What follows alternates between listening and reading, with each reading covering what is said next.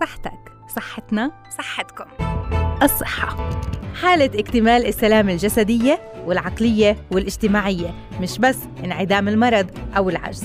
حافظ على صحتك لتعرف قيمتها قبل ما تفقدها وتحافظ على الوسادة الناعمة اللي رح تستند عليها أيام شيخوختك لتضل بصحتك تابعنا ببرنامج الصحة عال إعداد وتقديم سماح منصرة لتضلها صحتكم عال العال.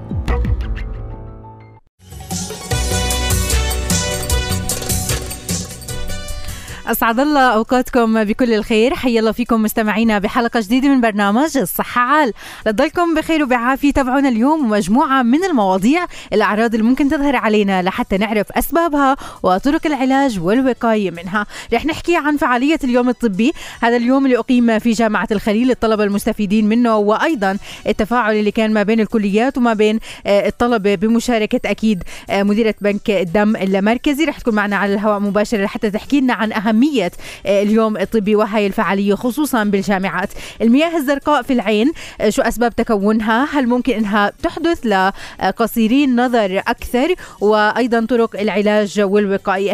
ظهور الشمات اللي ممكن إحنا ما بنعطيه أي أهمية لكن في البعض اللي بيصير عنده تخوف من ظهور آه، الشمات وكثرتها أيضا بالجسم. فاليوم بدنا نحكي عن ظهور الشمات ومتى بيستلزم المعالجة الفورية أو استشارة حتى الطبيب المختص.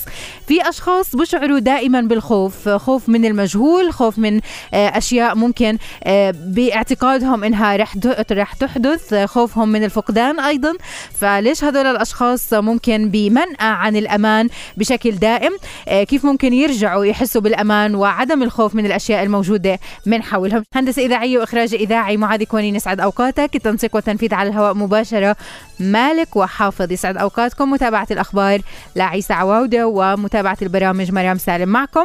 بالإعداد والتقديم من وراء الميكروفون أنا سماح مناصرة. يسعد أوقاتكم. فعالية اليوم الطبي في جامعة الخليل والطلبة المستفيدين منها التفاعل كيف كان وأهمية مثل هاي الأيام أيضا آه، الأيام الطبية والأمور اللي ممكن تحدث فيها وداخل الجامعات أهمية هذا آه، الموضوع بالتشجيع دائما على إجراء بعض الفحوص اللي لازم إنها كمان تكون بشكل آه، دوري. حول هذا الموضوع بتنضم لنا الأستاذة كفى الرماوي مديرة بنك الدم المركزي. أستاذي كفى أهلا وسهلا فيك يسعد أوقاتك. أهلا أهلا. الله يسعدك. أهلا وسهلا بحضرتك. بداية تحكي لنا عن مشاركتكم في فعالية اليوم الطبي اللي أقيم عندنا في جامعة الخليل. ممكن أربط الوضع باليوم هذا وقبول الناس للتبرع وجود الظرف السياسي اللي إحنا بنعيشه. فكان هم الطلاب مدركين شو أهمية إنه يكون في دم في ظل هالظروف اللي إحنا بنعيش فيها. م. فطبعا أنا بشكر كل من ساهم أو حتى تبرع حتى أو ساهم في تنسيق هذا اليوم. وبحب أنقل رسالة أنا إنه بالنسبة ليوم التبرع هاي الموجود وخاصة التبرع اللي بنحكي عنه إحنا تبرع طوعي. م. يعني مش إلزامي إنه يكون لك مريض موجود بالمستشفى عشان تتبرع. صحيح. فضروري إنه يكون موجود. م. فبنلمس هذا الحكي من الجامعات. يعني إحنا بدنا نلمس هذا الحكي إنه موجود بالجامعات وإحنا بنحترم الطلاب اللي بيعملوا هاي الحملات. صحيح هم ممكن آه، الطلاب يسمعوا عن مثل هاي الحملات لكن لما يكونوا هم كمان مشاركين فيها قديش كمان بتشجعهم أكثر؟ نعم صحيح. هم بالعكس هم بيشجعوا على التبرع الطوعي بيكون أكثر تشجيعهم للتبرع الطوعي. إيه وهذا إحنا اللي بنبحث عنه إنه يتحول أصلا كل التبرع في فلسطين يتحول لتبرع طوعي. حتى ما يكونوا الأهل عندهم مشكلة إنه كيف يحصلوا على الدم لمرضاهم. م. فبهي الطريقة بساعد أو بساعد كثير المرضى وخاصة المرضى اللي عندهم مثلا مشاكل في في الثلاسيميا وسرطانات الدم وأمراض الدم. فعندهم معاناة كبيرة في إنهم يحصلوا مرضاهم على الدم. فهي الحملات هي بتخفف على المرضى واهالي المرضى من آه، من التبرع اللي بيجوا الاهل يتبرعوا تمام. خلينا نستمع أيضا لحديث الأستاذ إبراهيم خالد الأطرش عن آه، فعالية اليوم الطبي اللي أقيم في جامعة الخليل ونرجع لك أستاذي كفى أوكي هلا. أنا إبراهيم خالد الأطرش آه، رئيس نادي كلية التمريض. آه، إحنا النشاط هذا نظمت شؤون الطلبة أو نظمته الجامعة بحبة تشارك جميع النوادي الكليات الصحية. نتمنى يصير عندنا مبنى يلمنا كلنا اللي هي كلية التمريض آه، كلية الصيدلة والعلوم الصحية اللي هي تضم المختبرات أيضا. وكان في كمان كلية التغذية. طبعا النشاط بيختلف فيه كثير أشياء ونشاطات. اليوم افتتح النشاط على الساعة 11 وربع رئيس الجامعة. طبعا النشاط كان بيحتوي على كثير شغلات وأهمها كانت كانت الفحوصات الطبية اللي الناس بتعاني لتوصل منها على مراكز الطبية خصوصا في الجامعات. آه، جامعتنا دائما إحنا ككلية تمريض ونادي تمريض بنعمل إحنا سنويا النشاط هذا وحبينا نشارك في هذا النشاط كمان بعيادات خاصة زي عيادة فحص النظر وحدة النظر آه، عيادة فحص السكري وعيادة فحص ضغط الدم أيضا. آه، طلابنا ما قصروا إحنا دائما بنحكي لطلاب الجامعة إحنا موجودين ومتوفرين في أي وقت وبنقدم لكم إن شاء الله الخدمة وما بنخذلكم ابدا. وإن شاء الله نتمنى نساعد وطن وطننا وزملائنا بقدر الاستطاع إن شاء الله.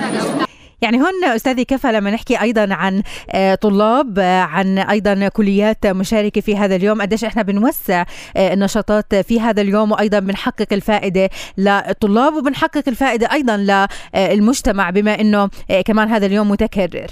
نعم صحيح إنه اشتراك الطلاب حتى أنا بتمنى يكون المشاركة من الفئات الأخرى غير الطبيه لأنه إحنا بس ما بنحكي عن مهن صحية إنها تشارك فإحنا القبول كان في الطلاب والشيء المميز إنه من كليات أخرى ومن فئات أخرى شاركوا بهذا اليوم الطبي وهذا يعني بيكون لنا شيء مميز. إنه يعني أي ناس ما ما لهم علاقة بالشيء الصحي وشاركوا بهذا اليوم الطبي فهذا من الأشياء اللي بتساعد ان فكرة التبرع الطوعي تنتشر أسرع وأكثر. مم. وهذا أكيد إنه في صالح الشعب الفلسطيني وبالذات المرضى اللي اللي هم بيحتاجوا الدم باستمرار إنه ممكن في مرضى بيحتاجوا إنهم يأخذوا الدم مرة ومرتين وثلاثة بالأسبوع مم. فإحنا عم بنشكر آه، عمادة شؤون الطلبه اللي شاركت و وبنشكر كل طالب سواء شارك أو سحب أو هيئ. لهذا خلينا كمان آه، أستاذة آه، كفى نستمع لآراء الطلاب أيضا اللي كانوا مشاركين في فعالية اليوم الطبي اليوم كثير استفدنا كان في كثير مجموعة من الأقسام منها عيادة التغذية العلاجية وبيت والمعدة بيت الداء والدواء وضغط الدم والسكري وأشياء يعني كثير استفدنا عملنا الفحوصات وطمنا على حالنا. أكيد بتمنى لأنه إذا في طلاب ما صحت لهم الفرصة يعملوا بيرجعوا بيعملوا بيطمنوا على حالهم. إذا كان في مثلا عندهم خلل عشان يعالجوه. كان اليوم كثير حلو إنه في عملوا آه، قسم آه، أقسام عدة إنه فيها يوم طبي مجاني إنه آه، طمنا على حالنا إنه قسنا دمنا زمرة الدم إنه حتى الوزن إنه في أشياء يعني طلاب كثير يعني بيقدرش يروحوا كل فترة فاستفادوا من هذا اليوم في الجامعة. وبتمنى هذا النشاط إنه ينعاد كل مرة لأنه في كثير طلاب إنه ما تحت لهمش الفرصة فبعدوا في المرة يعني هون أراء الطلاب اللي كمان كمان استفادوا من هذا اليوم. نحكي بس آخر سؤال لحضرتك استاذي كفى عن مثل هاي الفعاليات قديش كمان رح تتكرر خلال الأيام القادمة؟ إيه، إحنا نتمنى تكرار هاي الفعاليات وتكون بشكل منظم. إحنا في معاناة لمرضى خاصة مرضى السرطانات إنهم بيحتاجوا لصفائح دم. زي ما بيسمعوا بالإذاعات إنه الواحد أخذ 30 و40 و50 فهي هي اللي بنحكي عن صفائح الدم. فصفائح الدم ممكن المريض يحتاجها يوميا في مرضى سرطانات بتحتاج يوميا من 30 ل 40 والمشكلة في هاي إنها آه، المدة آه، بعد السحب هي أربع لخمس أيام فقط. فهاي مهمة جدا. فمثل هاي الحملات بتعين هاي المرضى ومعظم المرضى الموجودين في مستشفى جامعة النجاح. فبيحتاجوا لهي الأرقام. وممكن يوصل عندهم الصفائح يحتاجوا ما بين يمكن يوصلوا العدد ل 200 و300 وحدة من صفائح الدم. فمثل هاي الحملات ومشاركة الطلاب بيكون ساعد كثير لهذول المرضى ووفر لهم مثل هاي النوع من من الدم. تمام. أكيد أكيد بدي أتشكرك استاذي كفى لأنه دهمنا الوقت. الأستاذة كفى الرماوي مديرة بنك الدم المركزي يعطيكم ألف عافية وشكرا لهذا الجهد أكيد. مستمعينا فاصل قصير وراجعين لبرنامج الصحة خليكم معنا. حيا الله فيكم مستمعينا التحيات لكم دائما. المياه الزرقاء هي آه، ممكن أو الجلوكوما الماء الأزرق ممكن آه، هي أسماء لمرض بينشأ نتيجة ارتفاع الضغط بالعين بيحصل نتيجة لتلف في أنسجة العصب البصري. تفصيل أكثر حول هذا الموضوع وتبسيط مثل هاي المعلومات. المياه الزرقاء شو هي وعند مين ممكن تتكون؟ شو مضارها؟ وهل ممكن قصيري النظر عفوا بتعرضوا لها آه، أكثر؟ هذا الموضوع اللي رح نناقشه لليوم مع الدكتور أنور مسودة أخصائي طب وجراحة العيون. دكتور أنور أهلا وسهلا فيك يسعد أوقاتك. الله يخليك أهلا وسهلا. أهلا وسهلا بحضرتك. دكتور حديثنا معك لليوم عن المياه الزرقاء. بداية خلينا نوضح شو هي وكيف ممكن تتكون؟ آه هلا أنا سمعتك قلتيها إنه المياه الزرقاء هي جلوكوما. لا هو حقيقه إنه الجلوكوما هي عبارة عن مياه سوداء ارتفاع في ضغط العين. تمام. أما ما يطلق عليه المياه الزرقاء هذاك شيء ثاني اللي اسمه عتامة عدسة العين. يبقى خلينا إحنا في المياه الزرقاء اللي هي عتامة عدسه العين ومن أجل لحلقه أخرى اللي هي المياه السوداء اللي هو ارتفاع ضغط العين. إن شاء الله. خلينا نحكي عن المياه الزرقاء لليوم آه. شو أسباب تكونها؟ المياه الزرقاء وفي ناس بسموها المياه البيضاء. آه، هي تعبير آه، عن عتامة عدس أعلى عدسة العين وبصير في غباش في الرؤية وبصير في تقريبا يعني شبه آه، انعدام للرؤية في مرحلة معينة بتقتضي إنه إحنا نشي- نشيلها ونسوي جراحة على أساس إنه نريح المريض ويصير يشوف. نقول الآن عبارة عن آه، نوعين آه، النوع الأول اللي هو النوع الخلقي كونجينيتال بكون عند الأطفال آه، لما يتولدوا بيكون نتيجة إنه ماخذ الأم آه، أدوية خاطئة أو آه، بيكون مرض معين خلال الحمل فبصير في مياه زرقاء بتولد الطفل وعنده مياه زرقاء. هذا موضوع آخر برضه بتسوى له عملية من أول ما يتولد. النوع الثاني اللي هو للبالغين. البالغين بيصير في عندهم كاتاراكت أو مياه زرقاء. وهي عبارة عن عتامة في عدسة العين العدسة بتكون عادة شفافة. إيه لما يصير عليها مية زرقاء بصير زي الإزاز المبزر. شوف الإزاز العادي بتشوفي من خلاله كل شيء. لما يشوف تكون في إزاز مبزر بيكون في عتامة. وهذا العدسة أصلا تكون شفافة. لما تكون عتمة بصير في عليها الحاجة اللي بنسميها مياه زرقاء. مم. الأنواع النوع الدارج والنوع الكثير اللي بنشوف منه اللي هو السينايل اللي هو كبار العمر. بعد عمر الستين 65 70 80 توصل. آه، طبعا مش بالضرورة كلهم يكون عندهم مياه زرقاء ولكن الغالب إنه بتبتدي يكون في عندك عتامة في عدسه العين. هي نوع. النوع الثاني نتيجة ضربة. trauma صار على العين. ضربة مباشرة أو ارتجاج ضربة غير مباشرة مثلا على الجبين فبتهتز العدسة بتصير في عليها عتامة النوع الثالث اللي هو pathological مرضي الناس اللي عندهم سكر اللي عندهم ضغط أو أمراض معينة بيكونوا معرضين أكثر من غيرهم يحصل عندهم مية زرع. يعني لهيك. ممكن إنه يعني نحكي عن قصيري النظر ممكن أو اللي عندهم مشاكل بالعين تظهر عندهم المياه الزرقاء أكثر من أشخاص سليمين نظر بالضبط برافو عليك مم. الناس اللي عندهم قصر نظر بيكون عندهم احتمالية تكوين مياه زرقاء أكثر من الناس العاديين مم. نعم طيب هلا دكتور التعامل مع هذه الحالة كيف بده يكون آه، حالة المياه الزرقاء التعامل الوحيد معها هو إنه نشيل هذه المياه الزرقاء بواسطة الجراحة. الجراحة كانت زمان يعني عملية معقدة أو عملية بتكون آه، فيها صعوبة وفي نوم في المستشفى، الآن لا. الآن عمليتها سهلة يعني بتاخذش نص ساعة وما بينام في المستشفى بيقعد ساعتين وبروح. طيب كمان دكتور يعني الخوف من وجود المياه الزرقاء أيضا و و أو ممكن إنه يكون في أشخاص اكتشفوا وجود المياه الزرقاء لكن ما عالجوها. إذا بقيت شو ممكن تسبب؟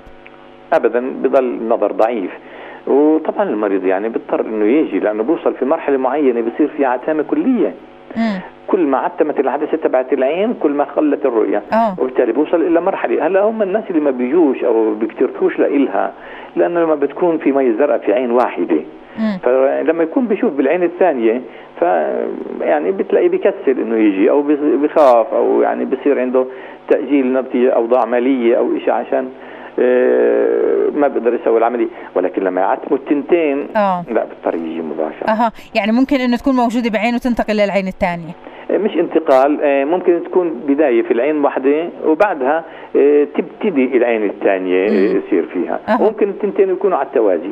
آه. يعني طرق العلاج هون كيف بتكون دكتور؟ جراحية فقط. فقط جراحة ما في دواء؟ لا علاج لا ما في. مم.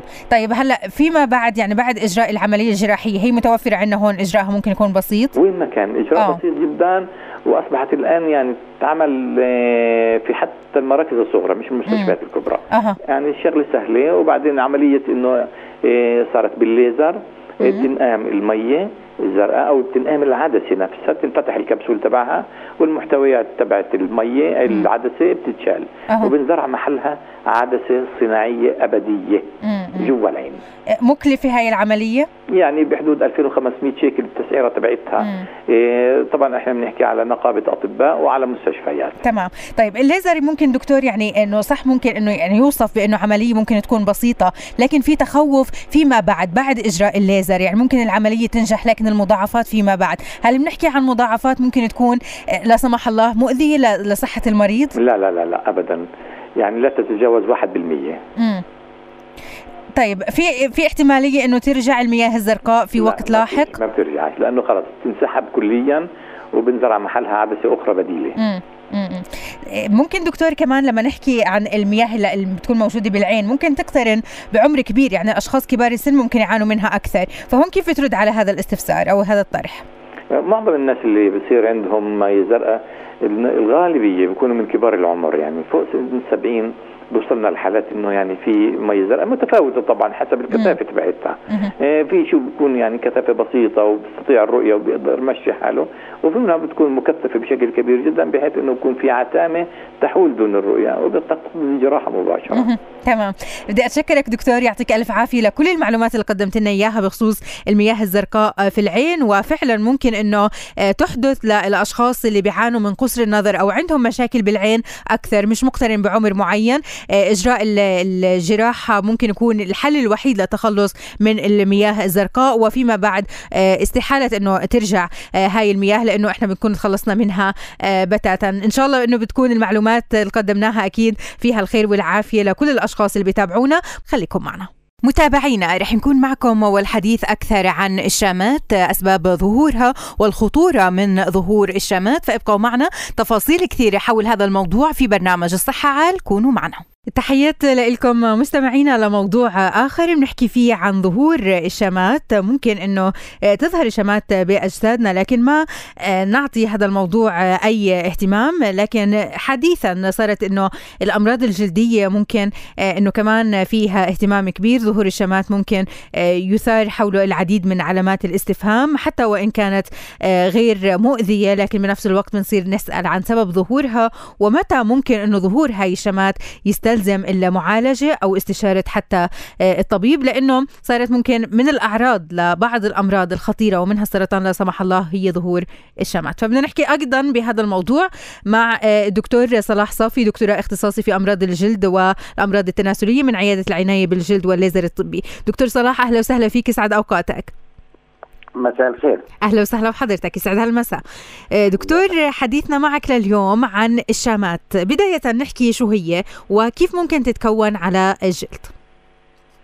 نعم الشامات حقيقة هي نشاط زائد في مادة الميلانين اللي موجودة في الطبقة الخامسة بالجلد واللي بتفرزها خلية اسمها ال melanocyte. ال melanocyte موجودة في الطبقة الخامسة من الجلد الأول اللي هو بيسموه الأدمي.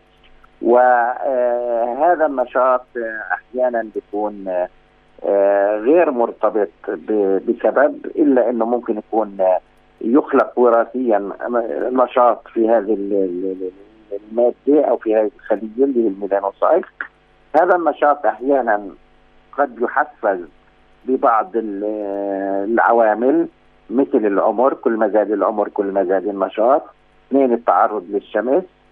والإشاعات بشكل عام قد يكون سبب في زيادة هذه الشمات. الشمات يعني قد تكبر مع كبر الجسد بشكل عام إذا كانت على الوجه أو على اليدين تكبر بحجم كبر الجسم. ولكن هناك دواعي للإهتمام بهذه الشمات. طيب هلا يعني ممكن إنه في بعض الأشخاص إنه بيحكوا إنه هاي الشامات ممكن تكون علامات للإصابة بأمراض خطيرة ممكن تكون لا سمح الله سرطان الجلد. كيف ممكن ترد على هاي الأقاويل؟ نعم هو إحنا قلنا هو نشاط زائد في خلية ال melanocyte وتؤدي إلى إفراز ميلانين زائد. اذا هي نشاط جلدي أو نشاط آه، جسدي والنشاط الجسدي الزائد هو بخلف خلايا. إذا هو ورم. إذا هو ورم ولكن ورم حميد. هذه كل شامة في الجسم. إحنا بنعتبرها pre cancer هي ورم. هي كتله غير غير صحية. غير طبيعية. هي نشاط زائد في مادة ال melanocyte ولكن لا لا لا لا, لا, لا, لا, لا تؤدي إلى خلينا نقول إلى القلق أو إنه نقلق لأنه زي أي كيس دهن زي أي شغلة بسيطة. ولكن هاي الخلايا ال- ال- ال- الساكنة البسيطة يجب أن نهتم لها إذا مم. اولا كبرت بالحجم سواء كان بالامتداد بالشمال والجنوب والوسط أو الارتفاع والانغراز بالداخل اثنين إذا أصبح شكلها قبيح. بمعنى أصبحت مشرشرة وشعورة وغير نقية. صحيح وحتى. ممكن تظهر ب يعني بالوجه ممكن إنه كمان تكون آه يعني شكلها فعلا غير غير مألوف ممكن. نعم إذا صارت يعني الشامي غير غير متجانسة. لونها غير متجانس ارتفاعها غير متجانس شكلها اقلي يعني قبيح زي ما نسميه. هذه رقم اثنين. ثلاث إذا صار فيها نزف دموي تلقائي بس طب فيها الواحد تنزل دم. أربعة إذا كان فيها حكة إذا كانت حكة هذه علامة إنه نهتم فيها. خمسة إذا كانت مشرشرة وشعورة أطرافها مش منتظمة. irregularity in shape بيكون شكلها وأطرافها مشرشرة وتكون شعورة وهي في منطقة غير شعرية مثلا تضع بالضبط. عليها شعر. مم. ستة بنقول إذا كانت في atypical site. atypical site موقع غير اعتيادي. يعني أي شامة موجودة على كفة الإيد أو كفة الإجر أو على المناطق التناسلية الذكرية أو الأنثوية أو على اللسان أو على الشفة الداخلية. هي نعتبرها مواقع غير اعتيادية. ويجب الإسراع في أخذ مشورة الطبيب حتى آه، يعمل اللازم.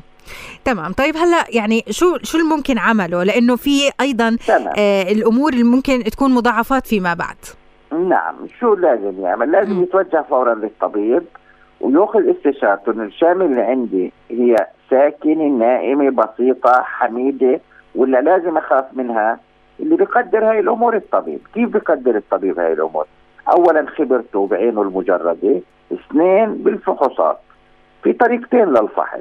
إما عن طريق أخذ الخزعة الطبية إنه ناخذ biopsy skin biopsy ونفحص نشوف في نشاط زائد في خلايا معينة غير مرغوب فيها. واليوم دخل جهاز اسمه ال dermoscope. ال dermoscope هو جهاز نستطيع انه نفحص الشامي نكبرها 100 مرة ويقطعها الجهاز تقطيع مقطعي زي ال- ال- الرنين المغناطيسي وال CT scan يقطع لنا الشامي 100 قطعة مقطعية ويعطينا تقرير آه، كمبيوتر يعني بإنه هاي الشامي هي حميدة ولا فيها أي تغيرات مم. هذا ال- ال- الميكروسكوب أو ال dermoscope الحمد لله وفرناه عندنا بالمركز موجود ونستطيع إنه اليوم نختصر على المريض إنه نعمل له عملية جراحية خاصة إذا. كانت في الوجه مشان صحيح، خزعة بخافوا biopsy. يضل يضل مكانها كمان ممكن نعم. بعض الأشياء فهذا المضبوط مشان نوفر على المرضى إنه مش كل شامي والله بنشك فيها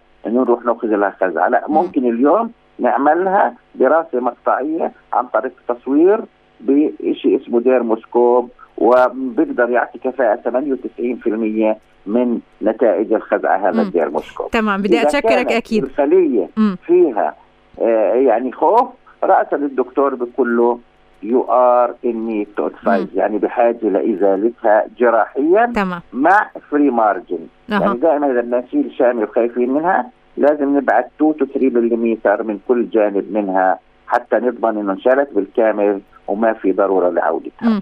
بدي أتشكرك أكيد دكتور صلاح صافي دكتوراه اختصاصي في الأمراض الجلدية والتناسلية يعطيك ألف عافية مستمعينا فاصل قصير وراجعين لآخر مواضيعنا في الصحة عال خليكم معنا حيالله فيكم مستمعينا التحيات لكم دائما أشخاص بشعروا بالخوف عدم الأمان وعدم الراحة بضلهم قلقين بشكل مستمر. هذا القلق اللي ممكن يكون نابع من أشياء وهمية أشياء بخيالهم لكن بخليهم بمنأى دائما عن الشعور بالراحة. هؤلاء الأشخاص ليش بخافوا؟ ليش ممكن إنه آه، آه، هاي الأعراض تظهر عليهم؟ أعراض آه، الخوف عدم الراحة وعدم يعني الإيمان ممكن بالمصير اللي ممكن يوصلوا له. فاليوم بدنا نحكي أكثر بهذا الموضوع. الخوف شو أسباب تكونه؟ بالإضافة ل آه، هذا الشعور قديش ممكن أنه يقودنا لأماكن إحنا بغنى عنها. لو بس فكرنا في مثل أمور حياتنا بشكل جدي أكثر وتعاملنا مع الأمور ببساطة أكثر. خلينا نحكي بهذا الموضوع بعد الفاصل مع الدكتور خالد دحلان رح ينضم لنا يحكي لنا عن الخوف أسبابه وطرق التعامل معه. الأشخاص اللي بخافوا بشكل كتير كبير لوين رح يوصلهم هذا الخوف. فاصل وبعد الفاصل راجعين وبرنامج الصحة. عال الخوف أكيد موجود عند كل شخص فينا لكن بنسب متفاوتة. الخوف بخلينا ممكن نفكر بأي عمل نقدم عليه بطريقة ممكن أنه نحسب العواقب نفكر بطريقة صحيحة لحتى كمان نكون مستعدين لكل الأمور اللي ممكن تصير من حولنا. لكن أنه الخوف يوصل فينا لدرجة أنه إحنا نخاف من كل شيء نخاف من الفقدان نخاف من الناس اللي بنحبهم نخاف عليهم بشكل مفرط. هذا الخوف يقود فينا لمرحلة أنه إحنا قلقين بشكل دائم. دائم. 24 ساعة بنفكر 24 ساعة خايفين وما قادرين نوصل لأي مكان نشعر فيه بالراحة والأمان. شو بتكون الأسباب اللي دعت فينا للوصول لهاي المرحلة؟ آه، كيف بالإمكان التعامل مع هذا الموقف؟ معنا بهذا الموضوع الدكتور خالد دحلان استشاري الطب النفسي والعصبي بالهلال الأحمر الفلسطيني في قطاع غزة. دكتور خالد أهلا وسهلا فيك سعد أوقاتك. أهلا وسهلا بك يا ست سماح يا هلا. أهلا وسهلا بحضرتك الله يسعد هالأوقات. آه، بنحكي اليوم آه، عن آه، هذا الموضوع اللي بداية يعني نحكي عن الخوف وهذا الشعور ممكن يكون طبيعي لكن متى ممكن إنه يتحول لشعور قاتل؟ بسم الله الرحمن الرحيم. بداية نحييكم في إذاعة علم لاهتمامكم بما يهم المجتمع الفلسطيني وخاصة شريحة الأطفال التي تشكل أكثر من 55% وسبق أن تحدثت في أكثر من فضائية وأكثر من إذاعة حول هذا الموضوع موضوع الخوف. الخوف موجود لدى الإنسان في خوف طبيعي وفطري منذ الطفولة وفي خوف إذا زاد عن حده يصبح مرضي. مم. يعني الطفل عند الولادة أول ما بينولد الطفل بخاف. بخاف من شو؟ بخاف أهم شيء من الأصوات. الأصوات العالية لأنه لا يستطيع أن يميز كثير من الأمور. صحيح. يعني حاسه السمع بتكون أكثرهم نموا. عنده فبتكون استجابته للأصوات العالية ويعبر عنها عن نوع من الخوف بشيء من البكاء. أول ما بيولد الإنسان أيضا بخرج الهواء أول ما بضربه آه بخرج إلى عالم مجهول. مم. هذا العالم المجهول أيضا بيستثير عنده الخوف. لكن إذا صارت مثلا خليني اعطي حضرتك مثال يعني هزة أرضية أو عملية قصف أو حروب أو عمليات عواصف كذا ودمار وخراب وموت. لازم الإنسان يخاف وهذا أمر إيش؟ نعتبره طبيعي. لكن إذا زاد عن حده آه بيصبح الأمر غير طبيعي.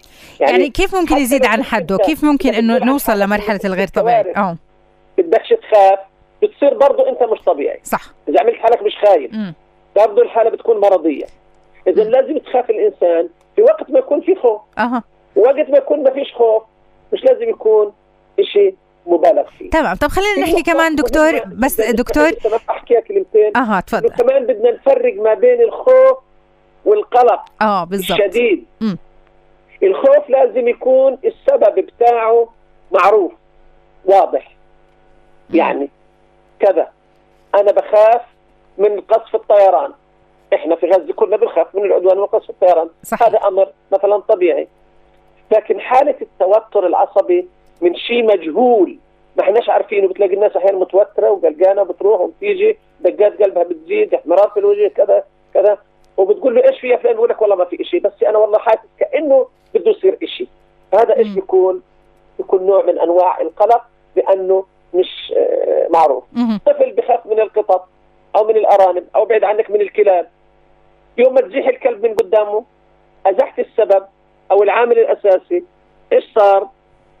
راح الخوف آه وبالتالي يرجع إلى طبيعته. تمام. طيب هون هون دكتور كمان نحكي يعني خوف الأطفال ممكن إنه يكون آه يعني نقدر إنه نفهمه لكن خوف آه ممكن الأكبر من يعني بمرحلة الشباب يعني ممكن إنه نشعر بالخوف آه بشكل كثير كبير نشعر حتى بالخوف على الأشخاص اللي بنحبهم بنصير إنه بدنا نقدم لهم أي شيء لحتى إحنا نشعر بإنه هذا الخوف يعني ممكن إنه بددناه بنوع من الحرص الزائد على هؤلاء الأشخاص. كيف بالإمكان إنه تفسر هاي الحالة؟ شو بيكون سببها؟ وكيفية التعامل معها أيضا والله يا ست سماح كل حالة كل حالة لابد أن يكون لها دراسة مم. بشكل جدي وبشكل واضح لكن حالة المجتمع الفلسطيني خاصة مع ال- ال- الانتفاضة والأحداث اللي قاعدة بتصير بالضفة آه وحالة الترقب اللي موجودة بغزة أو مثلا حالة ال- خلينا نقول الانقسام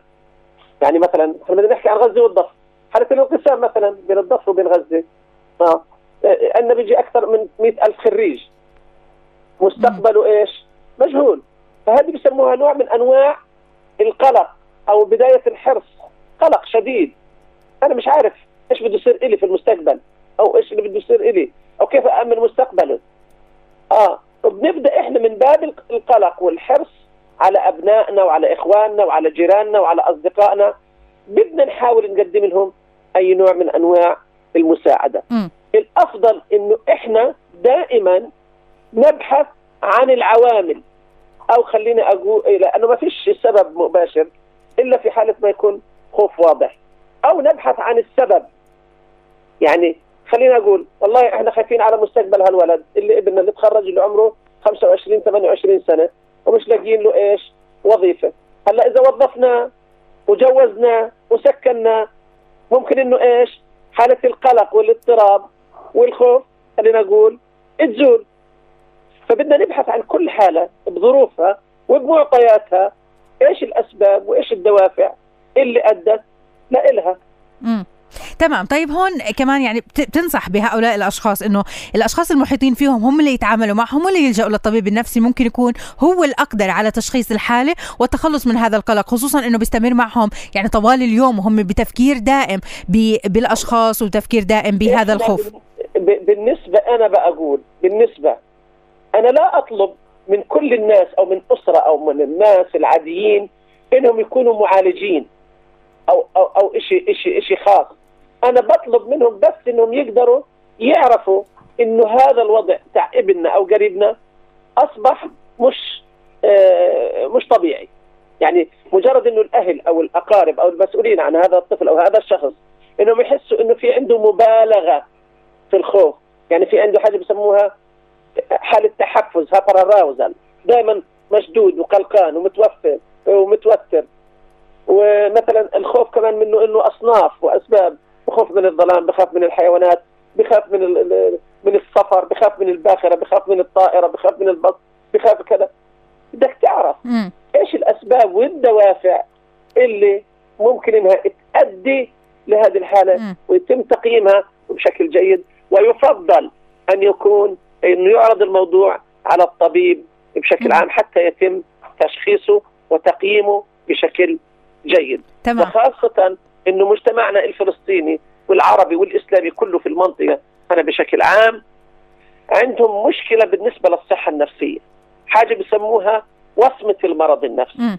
تمام. يعني وهذا الأمر أيضا رجله بتوجعه عادي يروح للطبيب تاع. العظام أو تاع ال- الباطنة أو تاع ال- ال- ال- الصدرية أو تاع كذا. وبك- وبكل أريحية. مم. لكن لما تقول له والله انت أنت عندك خوف زيادة في شغلة معينة بدي حضرتك تتشرف تروح عند الطبيب النفسي.